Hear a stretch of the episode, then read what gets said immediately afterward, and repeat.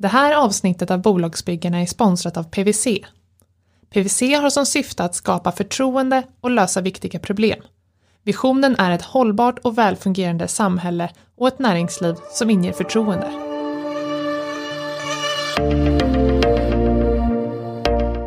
Idag gästas vi av Abtin och Farsad som har grundat det svenska tuggummiföretaget Chewfolk. Chewfolk, the Swedish chewing gum utan plast, som de själva skulle beskriva sig. Med Sveriges första tuggummifabrik i Upplands Väsby, norr om Stockholm, är det bara i början på en mycket spännande tillväxtresa. Det här är Bolagsbyggarna med mig, Amelie Skogström. En podcast där vi ställer raka och personliga frågor om hur det verkligen är att bygga bolag. I den här säsongen träffar vi bolagen som under hösten antogs till Business Challenge affärsutvecklingsprogram.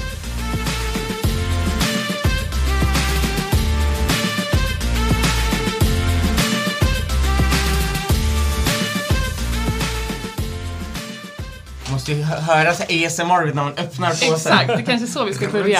Att ni öppnar tuggummipåsen. Ja men då tänker jag att vi kör igång. Hej och välkomna till Bolagsbyggarna, Abtin och Farsad. Hej. Jätteroligt att ha er här. Eh, Jag är jättenyfiken på mer om er bolagsresa med Tjuvfolk och höra mer om era framtidsplaner. Men först innan vi pratar om bolaget så vill jag höra mer om er. Kan inte ni berätta, vad är er bakgrund och hur hittade ni två varandra? Eh, ja, alltså våran bakgrund då, vi är ju då vi, hur vi hittade varandra om jag börjar där, vi är ju faktiskt kusiner. Eh, så, så vi har ju liksom, we go way back. Sen gjorde vi ändå den resan som kanske förväntas från oss. Vi liksom, ja, men, pluggade, gick på universitet, tog vår master, började jobba i vår karriär. Sen kom vi väl till ett skede där vi fick den här affärsidén och börja, började egentligen som en hobby och sen växte det ut till en verksamhet. Ja men precis. Vi är ju ingen, ingenjörer i, bak, i bakgrunden. Så vi gjorde den resan. Aptin började jobba på Scania bland annat, H&M, jobbade på Ericsson och sen gick över till finansvärlden.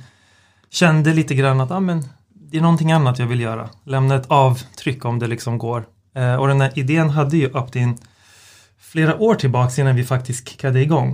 Eh, det gick igenom lite olika revisioner. Vi, alltså vitamin, tuggummi, det var lite andra saker men sen så insåg vi, eller det var Optin som in, in, insåg att det finns faktiskt plast i vanliga tuggummin och det var väl lite så, ja men det finns naturliga alternativ men vi tror att vi kan göra det bättre och lansera här i Sverige. För det alternativet vi, vi såg fanns i USA. Och det var väl lite så vi började spåna lite på i, idén och vad det är som krävs. Eh, vi köpte hem lite gummi Eh, från en leverantör i eh, Sydamerika eh, och då kom igång och började testa i hemma, Optins hemmakök eh, i hans nya lägenhet och att köket, det var det är en väldigt klibbig produkt så det var väldigt svårt att göra rent då. Men eh, efter många, många tester kom vi till slut fram till en produkt som vi tyckte det här är bra. Det här är bra, det här vill vi satsa lite vidare på. Har ni entreprenörer inom familjen eller hur? Du sa att det var självklart. Att, Ja men, så, ja, men så, m- mer att så här, det, har, det har funnits någonstans där inne i oss att det hade varit häftigt att testa. Sen Ja. har ju vi så här, båda våra föräldrar, vi har ju ändå växt upp med det så vi har ju sett misstagen som har gjorts och, och ja, men så här, de har ju testat på flera olika saker. Och viss, eller så här, vissa är fortfarande entreprenörer idag, våra föräldrar. Eh, så det har ju alltid funnits ett intresse och just, just det här att, så här att ha en produkt som man ser när man går runt på en ICA. Det är också någonting som redan innan vi satte igång det här var, var liksom en väldigt häftig tanke. Mm. Ja, ja men precis, mina föräldrar var ju båda entreprenörer. De drev oftast, det var inom restaurangbranschen mest. Men även fabrik. Eh, så, så såg jag ju mycket av utmaningarna men hur de hela tiden hade energin att verkligen jobba långa, långa timmar. Vilket jag tyckte var rätt så häftigt. Att vart kommer den här ener- energin ifrån? För jag hade inte det på mitt kontorsjobb tidigare. Liksom i slutet av en arbetsdag ville man bara gå hem och koppla bort. Och jag tyckte, det var väl en del av Mm. det som jag tyckte var kul att, ja men har man ett eget så Alltså då, då, då står det på, på dina axlar, då är det du som får se till att det lyckas. Och du får liksom äga alla misslyckanden och framgångar på ett annat sätt. Som jag såg dem också göra. Så det var väl en del till att jag ville testa på. Mm. Men, men berätta lite mer om bolaget. Så här, hur, ni, ni berättade att ni startade i, i ditt kök, Abtin. Mm. Eh, hur, vad hände sen? Eh, ja men det, det här var ju då samtidigt som vi då hade hel, heltidsjobb. Eh, så, och då var det ju väldigt sporadiskt. Vi sågs ibland på helgerna. Det, det var väldigt mycket av en hobby då. Alltså vi, vi sågs och ko, kokade tuggummi. eh, och, och det var väl lite så det började. Sen kom vi väl till ett skede där vi egentligen Ja, men vi, vi var tvungna, vi stod vid ett vägskäl. Ska vi liksom så lägga ner för det här tar, det här tar, tar liksom vår tid eller, eller ska vi faktiskt satsa? Och det var väl precis vi tog väl beslutet egentligen precis innan pandemin, innan, det, innan pandemin kom, kom till Sverige. Och då, då tog vi beslutet att om vi då ja, men, satsar lite pengar så kan vi ändå köpa lite mer utrustning för att kunna ta vårt testande till nästa nivå. Och då fick vi hem ett par maskiner ja, men någon gång i april 2020, så precis när pandemin hade slagit till. Och det var ju också då vi, vi hade möjlighet från våra arbetsgivare att faktiskt, eh, vi behövde inte vara på kontoret, eller vi fick inte vara på kontoret. Så, så hela det blev ju ett startskott för oss att faktiskt intensifiera hela testandet. Och då sa vi det också att vi, vi, kör, vi kör sommaren ut under 2020 och ser vi att det funkar, då, då gör vi det här, registrerar bolaget, flyttar in i en, i en lokal som, där vi får sälja. Så hela den, hela andra delen av 2020 var ju mer så här, okej okay, hur ska vi göra för att ta det här från ett hemmakök och industrialisera det? Mm. Ja men Precis, det var lite så det började och vi sa ju hela tiden att vi ska ju te testa på och utveckla tills vi får en produkt som faktiskt är god och vi får bra feedback och återkoppling på. Och, men det är, ju, det är ju utmaningar i att gå från ett hemmakök till det här mellansteget och sen för att flytta till en större fabrik också. Men det kanske vi kommer in i lite senare. Men ja, men då kom vi till en punkt att, ja men vet du vad, det här kan funka. Men vi behöver en lokal det, som vi... Det kan funka och lite som du är inne på, vi fick väldigt positiv energi från, från väldigt många, både från familj och vänner men även från liksom folk i branschen som vi började liksom knyta lite kont kontakter med. Och det gav ju oss verkligen energi mm. att vi har någonting stort på gång. Och jag tänker, ni är ju en jättespännande liksom, tillväxtfas nu och ni har börjat anställa vad jag förstår eh, och har en egen fabrik. Eh, berätta mer om, om det, vart, vart är ni nu? Ja, men för att ta det vidare från, eh, från det här mellansteget vi hade då, då vi köpte in några maskiner så flyttade vi in i vår fabrik 20, eh, januari 2021. Eh, skrev på ett kontrakt i en ordentlig fabrik då och eh, liksom började produ producera där. Vart är den fabriken då? Den är Upplands Väsby. Upplands Väsby. Norra Stockholm. Mm. Ja, precis. Har vi en, eh, vad vi tror, ja, Sveriges enda tuggummifabrik. Um, det är stort. Det, ja, ja, det är faktiskt kul. Det, eh, det, det, det, överraskar väldigt många när man säger det. Um, så där började vi då producera. I början var det bara jag och Aptin som skötte allting. Uh, så första månaderna var det ju att få certifiering att faktiskt få sälja. Um, och efter det så körde vi allting själv. Vi producerade, vi ringde, vi skötte liksom social media. Um, sen fick vi några investerare som blev intresserade av oss. Ja men det, det hände väl un, un, under våren där 2021 att vi, vi, var med i en tävling som nyhetssajten Breakit anordnade. Eh, ett upplägg väldigt likt Draknästet. Där vi, där, där, vi fick, där vi fick lite, in lite kapital. Mm. Och med det kapitalet så har vi då lite som, ja, med, kopplat till din fråga, ja, vi lyckades, vi, vi fick möjligheten att börja rekrytera in till vår produktion.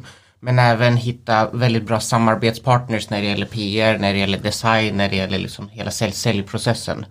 Så, så mycket, mycket under hösten 2021 handlade det om att liksom bygga upp den infrastrukturen för bolaget.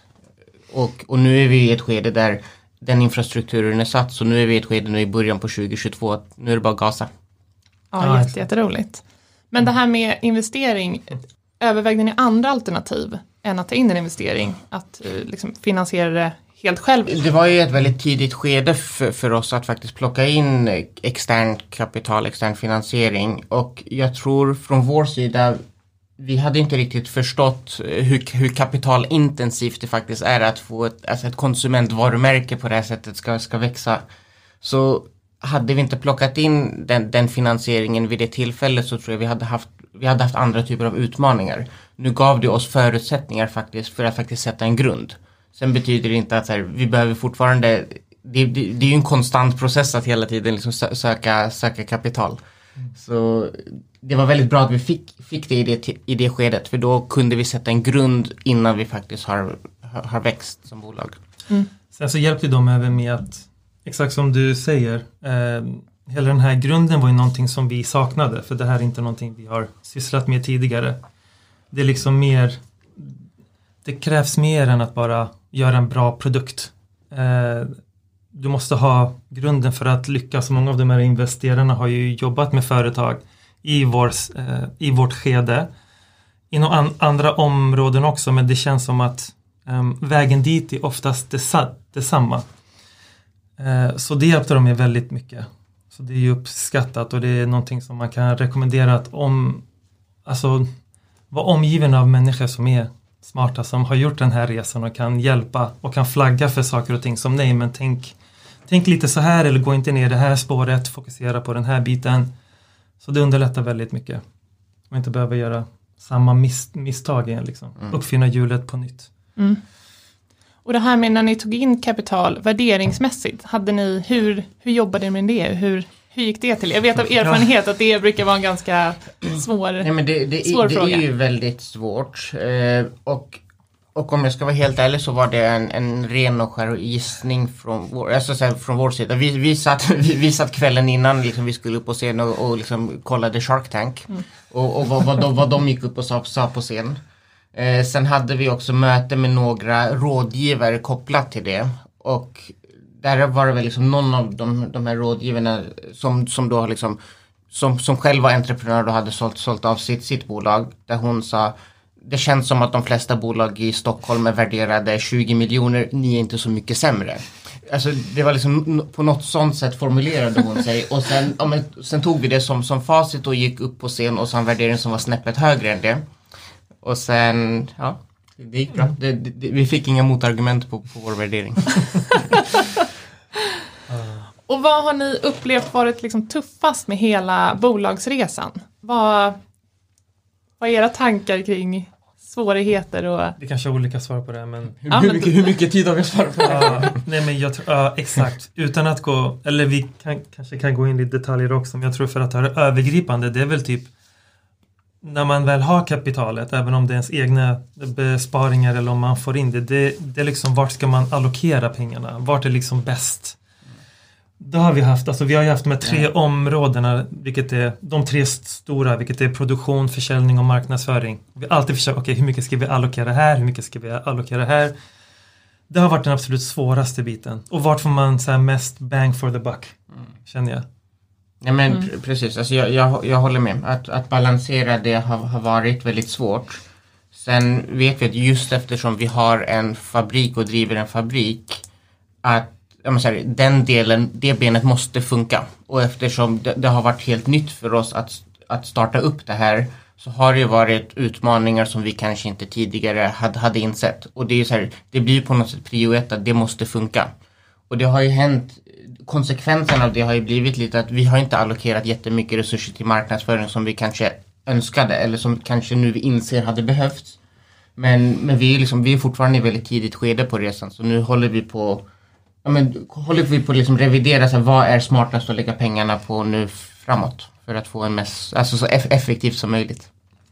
Och jag tror från ett, så det är väl från ett företagsperspektiv, från ett konsumentperspektiv är väl att få folk att inse Mm. Vad tuggummi, alltså det här tuggummi-problemet faktiskt. Att tuggummi innehåller syntetisk plast. För det folk, alltså folk förstår inte riktigt. När vi har liksom stått och demat och vi säger ja men plastfri tuggummi, vad menar ni? Menar ni förpackningen? Ja, den också, men faktiska tuggummit som vi har är plastfritt för det ni tuggar på är liksom syntetisk plast. Så får det här beteendet att ändras. Det tar ett tag, tror jag, för folk.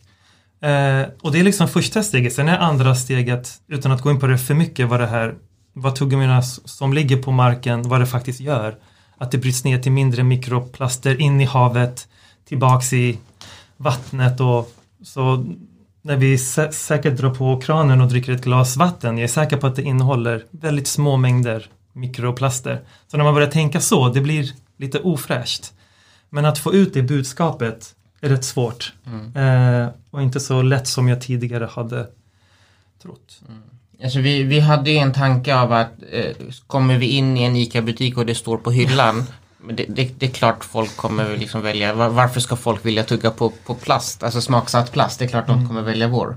Sen har ju vi insett nu att här, det är inte så enkelt, vi behöver själva vara ute väldigt mycket och berätta vår story, berätta om, om just pro problemet. Exakt, det räcker inte bara med en tagline utan man måste få folk att både ändra beteendet och för oss att Precis. Kunna meddela vårt budskap. Mm. Och det här med produkterna, ni säljer ju ja, men, tuggummin. Eh, och det gäller ju att hela tiden vara relevant och eh, liksom, få nya produkter på, på hyllorna. Hur jobbar ni med det? Med nya smaker och Ja, men det är ju någonting vi har tänkt på. Just för att vi är ett tidigt stadie har vi nu de här tre smakerna som vi lanserade. Men redan nu så pågår väldigt mycket i vår fabrik med nya smaker, tankar. vilka smaker har ni? Eh, de vi har nu är, eh, det är då en pepparmynta eh, som är stark och god. Sen har vi en citron ingefära smak och en jordgubbsflädersmak. Så vi vill ta fram både smaker man känner igen och smaker som kanske är lite nytt.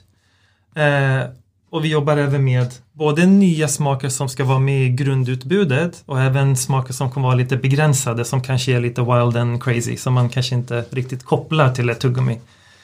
Eh, som kanske kommer i en lite mer begränsad upplaga. Så det är lite så. Och så, vilken är bästsäljaren? när, när vi liksom plockar ut statistik från, från våra återförsäljare som vi har idag så alltså det är faktiskt väldigt eh, jämnt. Jäm, jämn spridning på de tre smakerna. Vilket det, det förvånar mig. För, för jag, alltså jag trodde liksom myntan skulle gå överlägset bäst för det är väl liksom det man man tuggar ju tuggummi ofta för att få liksom en fräsch andedräkt och då tolkar man ju liksom en pepparmynta till det. Men de går faktiskt väldigt jämnt och även när vi står ute på, på mässor och, och folk får komma och liksom ge smakprover, för då ser vi ju det lite mer live. Även då går det liksom väldigt jämnt faktiskt. Så, så vi har ingen jättetydlig att, att någon av de artiklarna säljer, säljer bäst. Det har vi faktiskt inte. Och hur ser framtiden ut då? Vad, vad är era mål framåt? Vart är ni om fem år?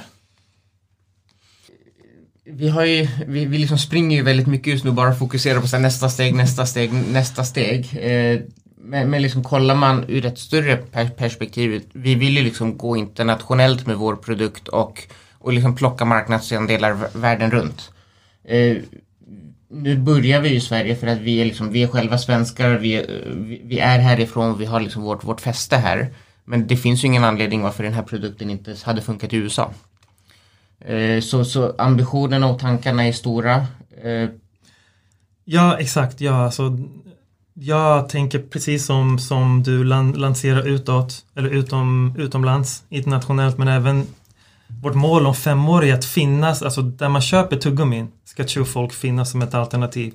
Och jag hoppas att om fem år, då är det, för just nu kanske det av alla vi pratar med, är det kanske 10-15 procent som vet att det är plast i tuggummin. Att om fem år så är vi på typ 95 procent, att alla känner till det och att vi faktiskt fasar ut de här plasttuggummina. För allas skull. Eh, och att tjuvfolk då är liksom en stapelvara i tuggummi. Och att folk tuggar då plastfri tuggummin. Eh, ja, nej men precis. Alltså vi, det, det är definitivt, vi, vi hoppas på liksom att ja, barn som växer upp liksom om 10-15 år, eh, det ska inte ens liksom, det ska inte ens finnas plasttuggummi då. Nej, jag ska vara helt ärlig, jag hade inte koll på det innan ni var med i Business Challenge. mm, Ehm, så det är ju verkligen en sak för folk att lära. absolut, det är någonting de traditionella tuggummiföretagen, vilket man kan förstå, inte brukar tala om på Ja, olika verkligen. sätt.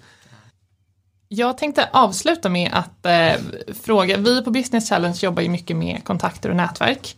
Eh, och därför tänkte jag fråga er om det är någon person ni verkligen hade velat träffa, inspireras av eller bolla någon fråga med. Är det någon speciell person som ni har i pipelinen att ni gärna skulle träffa? Men alltså jag tänker så här, det finns ju nu, nu när vi ändå har, har gjort den här resan och i det skedet vi är i. Det, det finns ju bolag som har kommit lite, lite längre fram än oss i, i hela den här bygga ett varumärke processen. Så, så där finns det ju väldigt mycket entreprenörer som vi faktiskt är inspirerade av och, Mm. ja, och, hade velat bolla. Vi pratade liksom om, Oatly har vi, har vi liksom pratat om och Mm. deras resa som de har gjort. Nix. Eh, Mm. Så det finns ju El Taco Truck, väldigt Mm. många sådana bolag som vi är väldigt inspirerade av och liksom entreprenörerna bakom. Det hade varit superhäftigt att, liksom trä- träffa dem och höra deras story. Ja, och faktiskt några av dem som vi har varit intresserade av så, så har vi tagit kontakt med. Och några sv- svarar och är faktiskt väldigt hjälpsamma. Mer än vad man tror. Eh, så det uppskattas att folk vill verkligen hjälpa varandra i den här branschen. Tack så jättemycket för att ni var med i Bolagsbyggarna. Jätteroligt. Ja, tack själva, kul att vi fick vara med. Ja, verkligen.